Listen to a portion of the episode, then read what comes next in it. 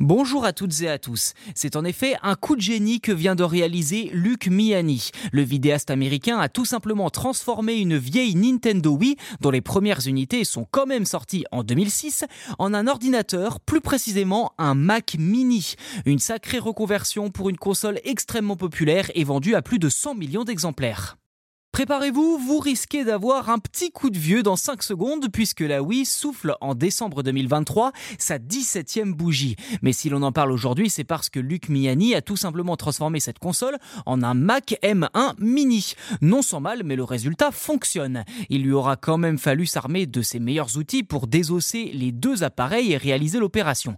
Dans le détail, le youtubeur a d'abord été contraint de découper la coque de la Nintendo Wii afin d'y insérer les composants du Mac mini. Bien que les dimensions des deux appareils soient assez proches, les deux boîtiers présentent malgré tout des différences de taille. Ensuite, cet expert en opération électronique a été confronté à un nouvel obstacle, la consommation énergétique. Car si le voltage de la Nintendo Wii suffisait à faire tourner le Mac mini, ce dernier avait néanmoins besoin de plus de jus pour pouvoir fonctionner de façon optimale. Luc Miani s'est alors emparé d'un chargeur de Microsoft Surface pour adapter le voltage du port d'alimentation de la Wii.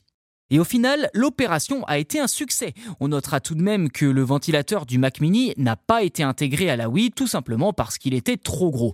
Dans la vidéo postée sur sa chaîne YouTube, Luc montre même qu'il est possible de lancer des parties de Mario Kart Wii en 4K grâce au meilleur des émulateurs Wii GameCube, à savoir le Dolphin.